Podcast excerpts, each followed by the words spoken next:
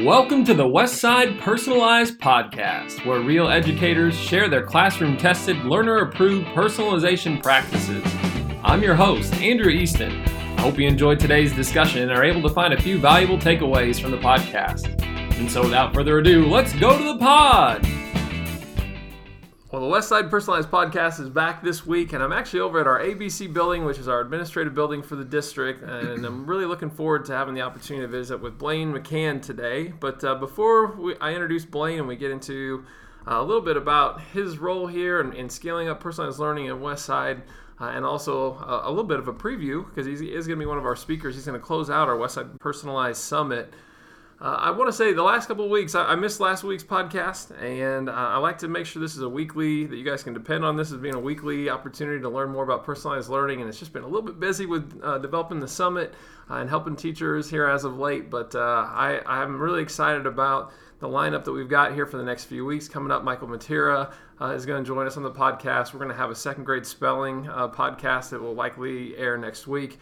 Uh, and also, Allison Zmuda will join us here in about three weeks' time. And so, uh, really good lineup coming up. So, hopefully, you uh, will stay tuned. Uh, but now we're going to get to our interview here with Dr. Blane McCann. So, welcome to the podcast, Mr. McCann. Good afternoon, Andrew. It's happy to be here. Yeah, great to have you on the podcast. sure. And uh, I know that really this work got started in our district as a result of what uh, you and our leadership here uh, at the mm-hmm. ABC building were able to do. Gosh, it's been like five years ago or so yeah, now. Seven now. So Probably seven. started talking with the school board a little bit. Actually, in my interview, when I interviewed, talking a little bit about uh, personalizing learning, creating uh, uh, sort of a learner profile, and really focusing in on on what kids do well, and and really helping not only meet their needs but also to extend their learning a little bit. So yeah. Oh, and it's uh, been incredible to see where it's gone from where where it started. And I, am fortunate that this is your sixth in the district for me, and I've had a chance to kind of follow yeah. a lot of that that ride that you. Well, it couldn't have gone any better, really, and that, that's a testament to our staff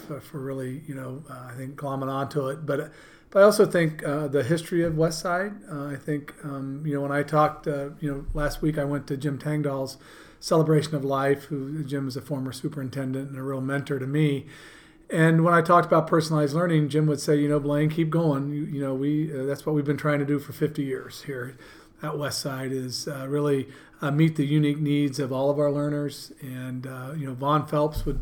Uh, I have a quote of Vaughn's that uh, would say that no child should be held back for another child. So the idea of really uh, seeing kids as individuals and really trying to meet their needs has been uh, something that our district has always tried to do. So, in many ways, as we jump started this thing seven years ago, there was a, a I think a culture and a history that was here that really uh, made uh, that go a little bit uh, better than it might have gone someplace else. So. Yeah, and I feel that as well, just in, in my role and in the conversations I've had with people from other districts, is one of the questions that I routinely hear is have you had any pushback kickback mm. feedback from parents that have been negative yeah. and I, I tell them i can't really think of any instances no. because we come from a community that values innovation and education and seeing the, you know, they expect at West Side for us to be kind of at the forefront of what's going they on do nationally. i mean we are a lighthouse district no question we are we are seen to be innovative i think that's also built into our dna just by where we are positioned in the city of omaha and I often have said that Vaughn knew that Omaha would grow around us. And so we did need to look different and we did need to be innovative. But I will say, uh, personalizing learning, and I, have been an educator now for 39 years, and there's no better job than being a teacher. Uh, in my estimation. But I don't think I've ever met a parent that would say, don't personalize for my child or don't look at my child as an individual. Just teach them like you teach everybody else. And uh, I just don't think, uh, you know, parents uh, you know, you're your first and best uh, teacher of your child uh, as a parent. And I think we all see, especially if you have more than one child, that they're all different and they all need something a little uh, a little different at times when you're uh, teaching them or helping them learn uh, things, whether it's at home or at school. So, to me, I think personalized learning is yes, it's it's just good for all kids. It might even be, you know, more important for kids that live in poverty and uh, and, and, that type of thing. I, I, just think really helping kids understand that they can drive their own learning and that they can have a mindset that says they can accomplish their goals uh, is just critical. And I think personalized learning helps to, helps do that. Yeah, I heard in your comment there too. You mentioned that it's 39 years in education Yeah. for you, and uh, I know that you're going to be retiring at Yeah. the end of this year, and so Uh, we'll I'm see what happens. But yeah, I'm retiring here anyway, right? There you Yeah. go. And so, what's the? Uh, uh, I don't kind of give your backstory a little bit for anybody Yeah. that doesn't know you, as far as as far as the stages in your career, uh, and then also Yeah. what sort of led you to personalized learning uh, as being a focal point of, you, of what you wanted Sure. to implement here at Westside. Well, I've had a great journey, and I've been fortunate to work with some great people and have people mentor me along the way. You know, that's when you say retiring. You know, I, I still want to be able to help people continue to move forward and and transform learning for all kids. But I began teaching in Fort Myers, Florida, uh, where I taught for about uh, five years. I, I lived down there for two years. Uh, went to school at North Carolina, and then went back down to Fort Myers uh, for another two years. And then my wife and I had a couple of kids. We moved. to uh, Davenport, Iowa, where I taught for two years and actually got a RIF there. It was a reduction in force, and ended up as an assistant principal in Kenosha, Wisconsin. So while I was in Kenosha, I learned about uh, the Accelerated Schools Project that came out of Stanford, and uh, that was a, a, a great uh, reform effort um, in the late 80s. Uh, it was really about how to engage staff in the important work. And so, you know, our design team approach. Well, I've stolen, added to that, stolen from that, whatever you want to say. But uh, really, that helped me understand. And there were a couple things about the Accelerated Schools Project that were important that really had an influence on me. One, it was a process for school improvement, and you know the process was pretty pretty strict, but the outcome was really up to the local school, which I really liked. I, I that local control piece, and they had three um, they had three guiding principles. Uh, one was building on the strengths of kids, a unity of purpose, and then empowerment coupled with responsibility. And so you'll notice notice in our design team we have unity of purpose. I've added a couple other things from other reading that I've done along the way. But those things were really important. And this idea of building on student strengths, uh, especially because uh, Hank Levin went into inner city schools in San Francisco, and uh, really we're saying what we did for poor kids is we slowed their learning down so they could under you know and he was saying no you need to accelerate it. You need to treat every kid as if they're talented and gifted and you should want to build schools that you would want your own children to attend. A big thing and, and it was really based around constructivist theories of education so with that in mind this idea that kids construct their own meaning they're able to uh, you know, by using prior experiences or giving them certain experiences, they're able to create meaning out of what they're learning. And that's kind of led me down the personalized learning path. Really, uh, flash forward, Stanford really understood, you know, how to engage the staff. They didn't really un- understand powerful learning for kids, and that led me to Joe Renzulli. And I've been working with Joe now for about 25 years on school-wide enrichment for all kids, understanding that some kids need to be accelerated. We all need to be enriched. Uh, so, as you know, uh, our elementary and middle school use school-wide enrichment here. Uh, and again, I think that's a great entry into personalized learning because there is no lesson plan, and that's hard. You know, Andrew, for you and I as teachers, that's hard to let not have a plan. Sure. and so, learning that kids can drive their own learning uh, through the uh, enrichment uh, interest areas is always, uh, I think, a great way to scale it uh, as well. So, so that kind of led me to to here. And then when I came and interviewed, uh, as you know, you know Jim Rickabaugh, and Jim and I were superintendents next door to each other. And Jim was uh, sort of uh, we learned from some people in Iowa. Uh, in our CESA, which would be our ESU there in, in Wisconsin, we started doing personalized learning work, and then I brought that with me when I came out here. So yeah, it's been it's been fun, and like I say, it couldn't have worked out any better here. It was just awesome. That's great. Not your typical uh, career arc to go from Fort Myers to Davenport No. to Kenosha to Omaha, but it sounds like along the, Yeah. the traveled road there uh, that you certainly have had an opportunity to learn Yeah. from and work with a lot of really great people. Yeah. And uh, I feel the same way about personalized learning. And uh, over the course of my exposure to public education and the things that have been movements, it just feels Mm-hmm. like it's sort of the natural progression of a lot of work that's based Mm-hmm. upon best practices from you know years and years but now with technology and and just understanding Yeah. the importance of putting the learner at the center uh, Well, I think that's what Jim Tangdahl said. You know, they were trying to do, and again, uh, back in the day when I started 39 years ago, we talked a lot about individualization, and then, and then uh, I think it was Tomlinson that came out with differentiation, right? But uh, as we've learned, Andrew, you and I on our journey, that uh, those those are things that teachers do, yes. and the personalization is what what kids do, and as as Jim Rickabaugh says, all learning's personal, right? And uh, Uh, and, and we've had the opportunity to work with uh, Helen Immordino-Yang, who talks about the emotional side of learning. If you're not connected emotionally to your to what you're learning, you're probably not going to retain it Yeah. either, right? So that personalization uh, is is really critical. But we've evolved over that time period of people. You know, it's it's not just what, what teachers are doing, but it's about what kids are doing and what's important to them and, and how you can engage them in that learning. So Yeah, and it um, that's something that I'm excited for us to because there's just so many definitions out there. yeah, Uh, personalized learning and interpretations, and it's not to value one over another. Um, Mm-hmm. No. I obviously am biased to our own Yeah. system and the way in which we come to view things. Uh, and I'm excited for our, our West Side Personalized Summit because Mm-hmm. I think it's going to be an opportunity to showcase uh, not only some work that really stems from that group in Wisconsin. We're going to have Jim Rickabaugh, we're going to have Kate uh, Somerville, who works Mm-hmm. Yep. for, for the Institute for Personalized Learning. Uh, we're going to have Mike Mohammed, who uh, Mm-hmm. is a physics teacher and just does a lot of really great stuff in practice in, in his classroom, along with Andalee Espinosa and uh, several others. But then also a lot of the work that we've done within district. Uh, and so to have our own teachers really given those uh, on the ground examples of what this looks like in action and how agency is at the forefront of the like lesson design, uh, and that that's the take that we want Right. to get from. Uh, these precise practices, and so uh, looking forward really to you Yeah. getting an opportunity to close out. Yeah, the I two know. It's kinda a- scary, It's a yeah, big, uh, right. big Big responsibility deal. for that. And part of what we've been doing with these podcasts is really previewing some of the sessions that attendees Mm-hmm. or people that might be interested in, in joining us for those two days on May 29th and 30th.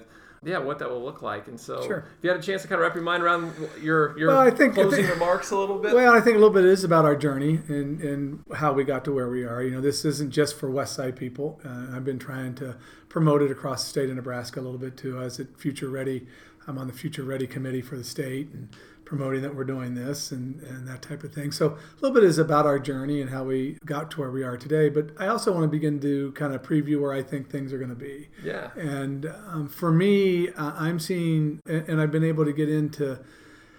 I guess I have an interest. I grew up in a small town in Ohio. Uh, it's those areas are have been decimated from an economic point of view. Uh, a lot of where I grew up have been just killed by the opioid crisis, and uh, I think we're going to have to ch- teach a generation of kids how to work again and the importance of of uh, hard work and you know nothing happens overnight kind of thing. And and I think personalization to me is the engine that will drive workforce development. Because if if you really graduate young people that are able to uh, think critically solve problems but also can drive their own learning I think that's what employers are going to be looking for. We know that the jobs for 2030 you know 65% of them depending on which percentage you want to look at 65% of them haven't been invented yet. So we have to make sure that kids, one, they got to be able to read, and you know how I feel about you got to read by the end of third grade. And then after that, you got to know your math facts. And then you can start to do some really neat things and really allow for the personalization and let kids go where where their uh, where their thinking may take them. And I think I think high school is going to look really different. Uh, I don't know if you've had a chance to visit with Jeanette Kleppinger, but I would suggest you get a hold of Jeanette and our, our Nebraska Furniture Mart School of Entrepreneurial Thinking, which is going to incorporate some of the caps because we had to make some tough decisions around that from a budget point of view. Uh, but begin to really get kids uh, solving industry problems. And I see high school, junior, senior year being something that's much more active than passive. Um, and so I see high school being very different. I think the one of the biggest untapped resources in America are high school students. Uh, they're capable, they're smart. I'm not sure they're going to be dropping out of high school to go start businesses in their garages like, uh, you know, Gates and, and Jobs and all those guys. But but I do think companies are going to be identifying them early on and then going to bring them into their organizations and then pay for the education that they feel that they need or want them to have. And I think uh, we've got to get our kids well prepared for that, be a position to be able to be those kids. And I think that that engine really helps drive, especially kids that come from disadvantaged backgrounds. If you can drive your own learning, uh, you know, no one can take that away from you. You know, if you live in a area where there's a lot of crime or whatnot, yeah, they might steal your bike, but they're not going to be taking your education, right? So how do we really engage kids in that, show them a positive pathway uh, by connecting them to the local businesses? And then I think we have to show our value to to the businesses because funding is what it is. And so how do we get our local economy and our local businesses to invest in us. And just as an example here at Westside, we've raised about a million dollars around our welding program to expand that. A lot of that, all of it came privately through either foundations or companies that are investing in knowing they need people who are capable workers in that area. Uh, they've invested in our, our area so we can help get kids out and about and doing that. Uh, and that's just an example. You know, I'm talking to uh, medical facilities around here to say, you know, how do we become a talent pipeline, an HR pipeline uh, for these local businesses and help them identify them. I read something the other day about creating on ramps for kids to be able to get into the into the job thing, right? Uh, but part of that is companies can try them out before they buy them, right? Yeah. And kids know that, right? So you know, if you want to be recruited, and I've often said, you know, if Tom Osborne came to recruit me as a sophomore in high school, and then suddenly as a senior I blow up and everybody wants me, well, you know, Coach Osborne came first, and Right. uh, and I'm going to tend to maybe go to UNL then, right? Mm-hmm. That kind of thing. So that's kind of where I see it going. I, I'd like to talk a little bit about, um, you know, where I see the future. I'm, I really want to see Westside begin to think about competency-based learning. I think Yeah. that's, if I were not retiring, the next step would have been to really take a look at that competency-based and how we get kids out into the community, and then how do we overlap the work that they're doing out in the in the world over the standards that we're trying to teach them. So, Sure. is there a way to give some credit for that work that goes on outside of here? So, um, so I think again, I think that's something as a district, and then I think generally people are going to be looking more at that competency based, and that's how that junior senior year might look a little bit different. Yeah, I, I would agree. Just as I've got an opportunity to visit with people around this work, and I, I see more and more schools that value personalized learning moving towards a competency based like model, and Yeah. and uh, yeah, hopefully at some point I would be excited to see. see Yeah, and I, that. that's a hard discussion for teachers because when we begin to think about, oh, I'm going to give credit. Okay, let's say I'm a social studies teacher and I'm going to give credit for someone working at the museum that's learning about whatever it might be that they're they're learning or or trying to build at the museum. But then they're not going to be in my class, and you know, so then we have to talk through that. And you know, I see the idea around seminars and things where we pull those kids in to really talk about what they're learning out there and how that applies back to what we're trying to teach them. So my role as a teacher probably changes a little bit now. I'm still mm-hmm. working with freshmen and sophomore and some juniors probably that aren't quite ready to, to do some of that. But you know, really trying to say to those kids that we're going to get you out and get you that opportunity to try to really see and, and how does that ex- experiential learning really dovetail back. And then I, I guess I, I want to touch on one other thing because if I'm going to get kids ready to go out and do that, we have to start that work when they're in third or fourth grade. We cannot expect it to start in ninth grade, and mm-hmm. which is one reason I've always tapped into Renzulli's work around school-wide enrichment. If you think about that, uh, a type three enrichment is a developing a product or a service for your local community which is a critical thinking problem solving skill which ultimately would make you an in, you know an internship later on but when you're 11 or 12 trying to solve a problem and and I go back to Jaime Casap, you know, the Google uh, educational evangelist who says, don't ask kids what they want to be when they grow up. Ask them what problem they want to solve, and then give them the skills and the dispositions to be able to solve those mm-hmm. problems, right? So, yeah, so I'm kind of excited. I, you know, it's a I little, a little, a little bitter, a little, Which bit- is great. a little bittersweet to be giving you know my last address to many of our staff members, and because I've just loved working here. It's been just an awesome place to work, and and the people that you've gotten to work with, and the expectations of our community to be innovative. Uh, you don't get to do that everywhere, and Right. so consequently, it's been a great you know seven years, and I'll be happy to close down the uh, personalized learning summit. It'll be fun. Well, then, uh, you know, the the summit aside, uh, I, I would be curious to sort of know, as you are in kind of your home stretch here Mm-hmm. with your work at Westside, at least, what would you say? Or, I don't know, just some of your reflections or your takeaways from your time. Maybe we can go this direction. What are some things that you feel like you've learned uh, that that sort of surprised you from this work? Because I think anytime that you get into something that's innovative, you you have certain things that you anticipate or you think it's going to be kind of like this but then there's always that unexpected piece that comes up that you go gosh i never would have thought but this is something that i've learned from this experience That's a great, uh, you know, I, I've always felt that the superintendent's job is to align the community. And I often say, you know, I, I've always looked at strategic planning a little bit differently. you know, I don't have a lot of goals. I, I don't want to gum up the works. I've watched other and been in other districts where we have so many goals that we just can't get to them. So, so we have one, um, one goal and three core strategies, and we've kind of stuck to that. I think the thing, and then we came up with that design team process, which really uh, gave voice to teachers. And I don't want to say I'm surprised at this. I, am very happy and proud to see that our our staff members really, because of the type of people we hire, they wanted that responsibility to design. And um, a high school teacher at at Westside came up to me probably four years ago, and you might remember we have the empty boxes on our strategic plan. Yes. And they were at the bottom, if you remember the first one. Mm-hmm. And that person said to me, uh, it was John Preister, who said, Hey, it's our turn. That should be on top. And we should be designing now. You've done your work. You've got the vision. You've got the direction, and now we have to design our own.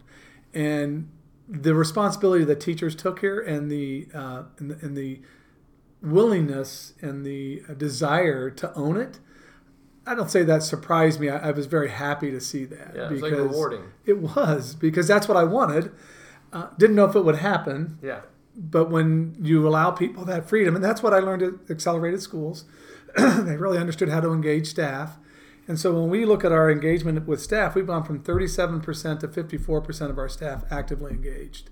And I give that part of the thing is that if you're going to personalize learning for kids, you need to do the same thing for staff because learning I don't care how old you are. It's yeah. it's the same, right? So and so we and then we've actually actually seen the number of people actively disengaged drop from nine percent to five percent, and so our teachers are engaged. Uh, they do have a voice.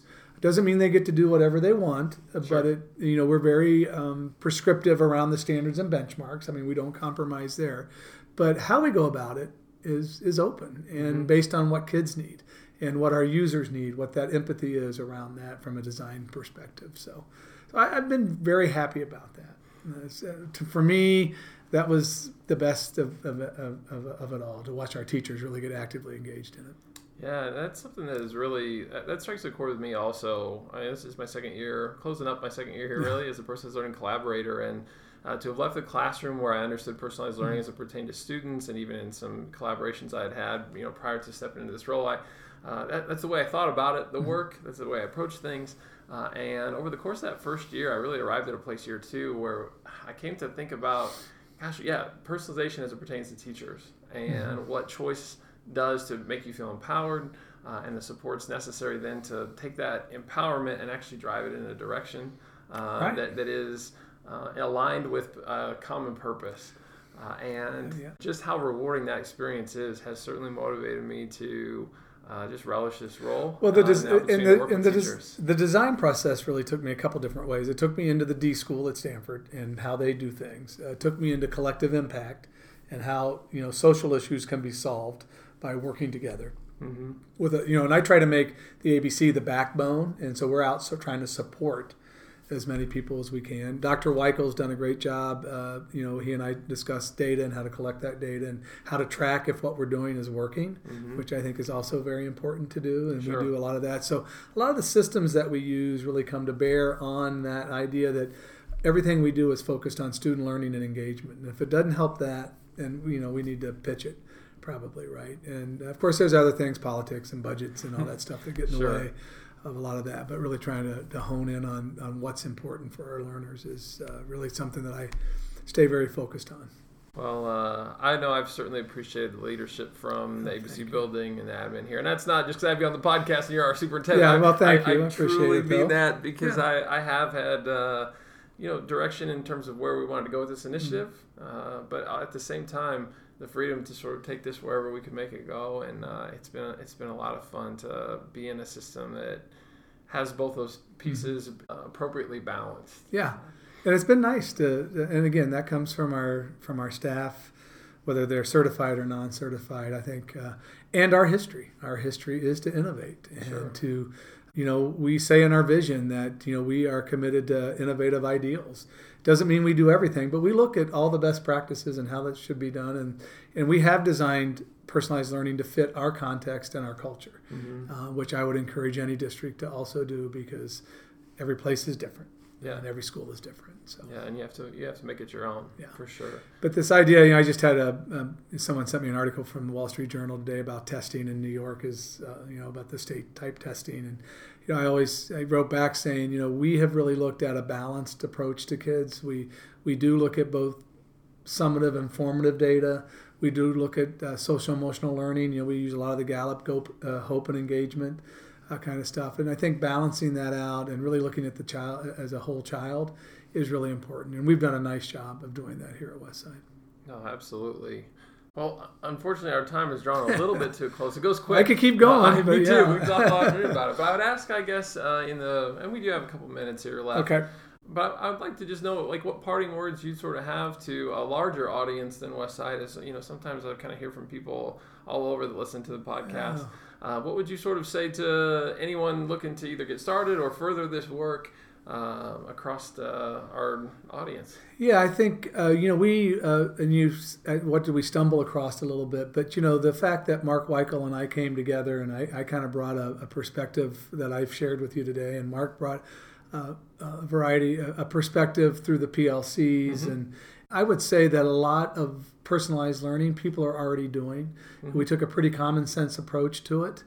Uh, and and that you can drive it through the PLC. Whether you know when we look at question four, we really think you can extend learning, and that's personalizing for each of those kids. Yeah. Uh, and then school-wide enrichment helps you as a teacher dip your toe into the world of no lesson plan and and kids coming up with and driving their own learning and and that the world won't end if I let them do that, right? right. Kind of thing. And and and tying back the interest area to the standards and benchmarks that you're trying to teach. You know, Renzulli never said you don't look at standards and benchmarks when you're doing school-wide enrichment, but allowing kids to uh, learn what it's like to be a, a an architect or, or, what do architects do and and then actually building something you know from a product or service. So from my point of view i think we have to get into personalized learning. I think it's going to drive the workforce you're going to have kids that are self-starters that have a growth mindset that are, are going to be able to accomplish the things that they want to and the longer we wait and continue to teach them i think john dewey said something to the effect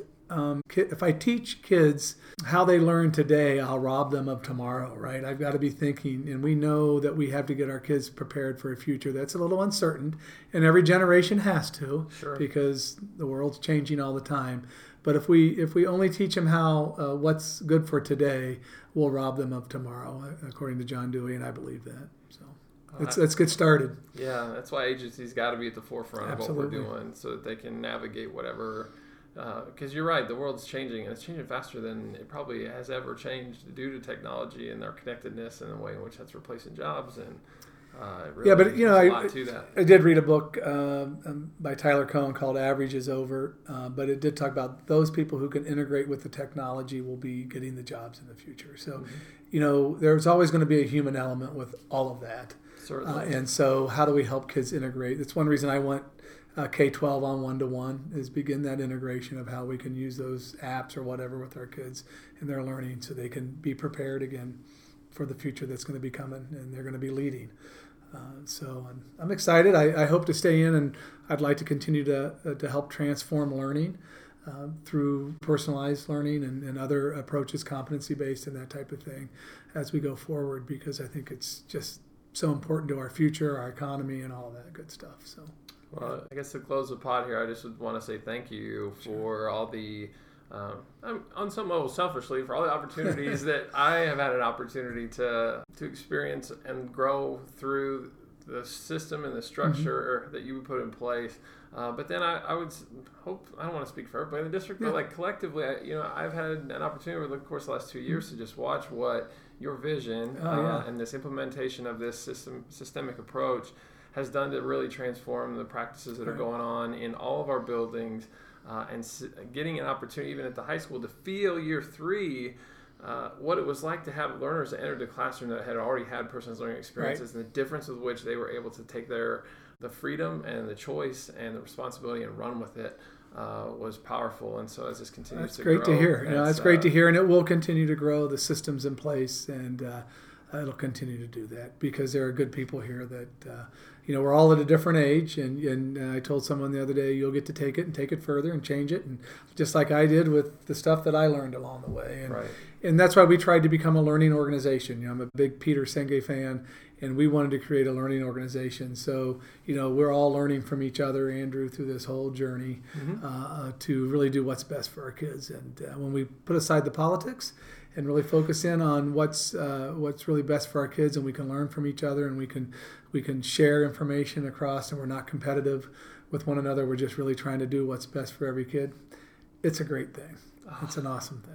What what more can you say than that? Put kids first and never stop learning. That's right. That's a great recipe Yeah. for success and moving, moving things along. So thank you so much for Yeah. everything and for your time today and for sharing your great My pleasure. Happy to do on the podcast. And we'll keep working for the next few months. That'll be fun. Looking forward to it. Yeah. Well, that's a wrap on another great episode. For more information or to contact us directly, you can email our team at personalized.learning at westside66.net. As always, thanks for tuning in and learning from the Westside Personalized Podcast.